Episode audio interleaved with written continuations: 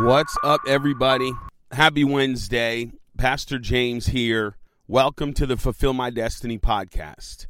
In the next few moments, we're going to take you to where you are, where God wants you to be, and ultimately fulfill your destiny. Let people know about the podcast. We're still ironing out all the different links and places, but you're here. I'm here every Monday, Wednesday, Friday. Let's jump in. I want to talk about the parable of the sower. I feel like this parable, right? It's been told for years. I feel like this parable is going to mean more in the days ahead than it ever has, really.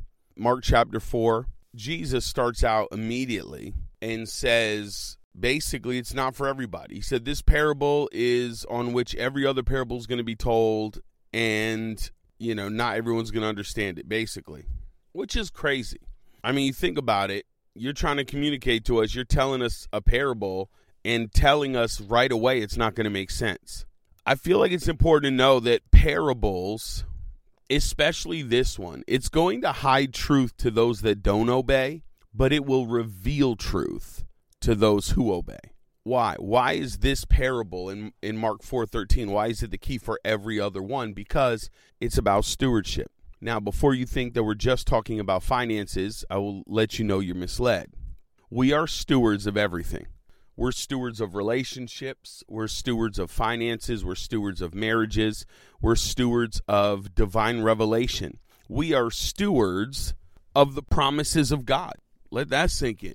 And a lot of people use prophetic words and dreams and they kind of overanalyze them and just try to do whatever they can to you know make them come to pass. But reality is we don't overanalyze prophetic words. We surrender to a person.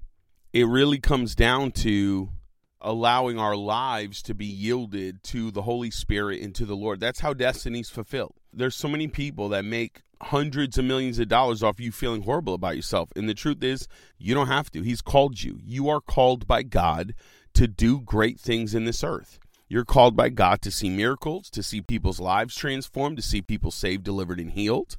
But how you handle prophetic words matter. I've said for years, like, the only thing I can do as a pastor, I can speak destiny, I can prophesy over you, I can open up, you know, door, I can do all these things over you, but I can't change your response to the gospel. And your response to everything is what's going to matter. And so in Mark chapter 4, there's four types of people immediately Jesus starts telling us about the first group. So, four people. The first group, seed fell by the wayside. And then the Bible says that immediately when it hit the ground, the bird came out of the air and plucked it. This group of people, well, first of all, you have to understand that, that plowing seed in soil biblically and then today's standards are a lot different, right? In the Bible, when seed was sown, you know, basically today you would plow a field put the seed down, you know, get it to take root pretty fast. Well, in the Bible, they just threw seed on the ground. Seed was scattered. And if there were long footpaths or, you know, pressed down hard ground where people would travel, the seed wouldn't really get a chance to turn over. It would just clink on the top of the, the ground. And then a bird would come and pick it out, right? Except the book of Matthew says, uh, when the seed wasn't planted in the ground, the book of Matthew says, when it didn't understand the word Oh man, come on. The enemy came and stole the seed. That word understanding actually means learning to take place through your senses. So, this first group of people, although it appears that the seed didn't really take and it got picked off, it was really about us learning that when God sows a word into our lives, we have to, in our hearts, in our senses, in our ex- experience the word. We got to experience the word. We cannot believe in miracles in theory and not live it out. We can't believe in, you know, feeding the poor in theory, not live it out. And so this first group of people, you know, the, it ended up being stolen because it was never brought to action. So that's the first group of people, right? The second group of people in verse 16 of, of Mark 4 says that seed was sown and immediately they had no root in themselves. And basically, opposition came and snuffed out the seed. So this seed fell, even began to take root, and then as soon as opposition came, as soon as persecution and wind, whatever it is, then it got picked off. So this is the second group of people. What you need to realize by this parable is the word of God in your life needs opposition. You heard me. The word of God in your life needs opposition. Why? because you need options or there's no basis for reward. Like we can't live when there's no resistance. I was thinking about my kid, Isaac. He is growing up in a far different life that I grew up in, right? I mean, this dude, I call it crown molding problems. There's no resistance in his life, right? I, I took all the punches so he don't have to, right? My miracles is normal. But what I realize is resistance is incredibly helpful. So I end up being the resistance for this 10 year old. I am. I'm the one where the friction starts. Why? Because it'd rather be me than you going out in this world and getting your lunch eaten. Because I grew up in a scenario where all I had was resistance on every front. And this kids don't have it. Their their last name's Levesque. They travel the world. They're celebrated in every circle that they're in. It's a different life but you need opposition. The word needs to be opposed in your life. Why? Because you need to choose options.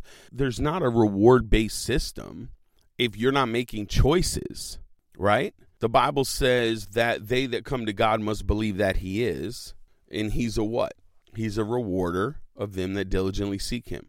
That's how many times you might get a word of God over your life that God says that you're going to have great wealth, and then, you know, 30 days later, you're unemployed.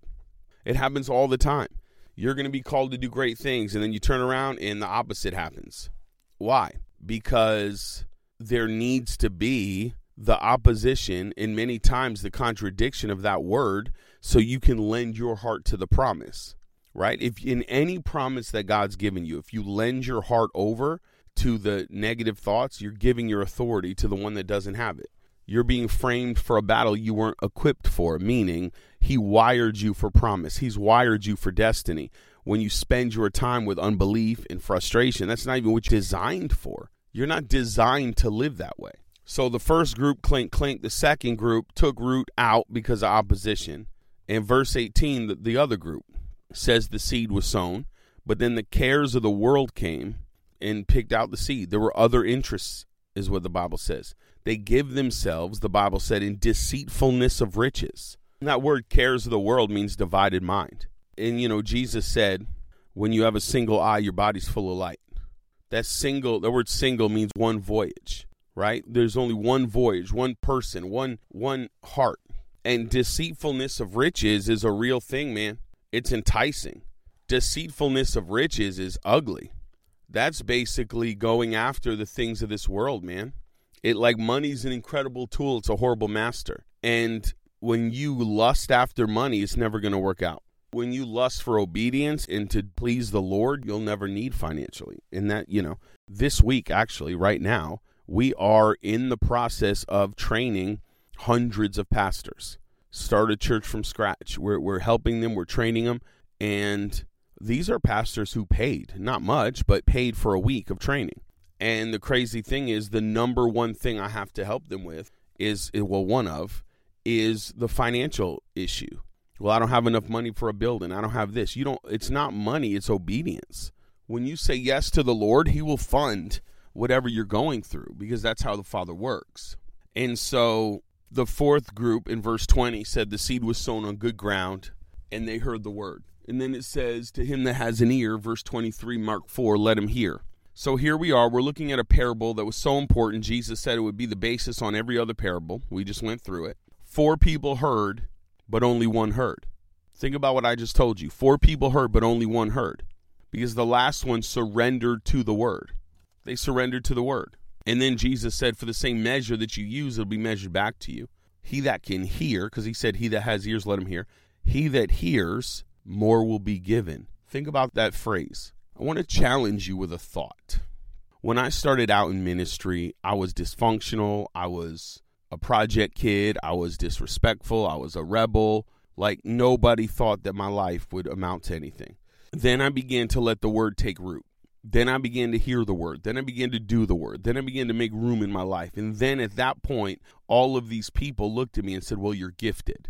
They're fools we have to stop looking at gifting and excusing ourselves away from it and realize that it's measure. Listen to what I just said to you. The increase in many people's lives is not because of gifting, it's because of the measure that they had. And so instead of looking at my life, the people that knew me from the past and go, man, you have a great measure, meaning, bro, you made room for this. They would rather just say, I'm gifted so they can excuse themselves out of their own disobedience. That's really good if you just listen to what I said. So when you see more on someone's life, it's measured more. It's it's measuring their life. And today I'm telling you to fulfill your destiny, God wants to increase your measure. God today wants to increase the measure in your life so you can now do more. So, Father, I thank you for every person listening to the sound of my voice. I pray that seed would increase. I pray that seed would grow. And I pray that this parable would have revelation for us in what we need today, because it is the basis on everything. Lord, I thank you that it is about stewardship and faithfulness. And ultimately, we say yes. Oh, man, so good. That's it for today, guys. We love you all. Thank you for tuning in. Let people know where the new feed is. We'll see you later. Thank you for rocking here with Fulfill My Destiny.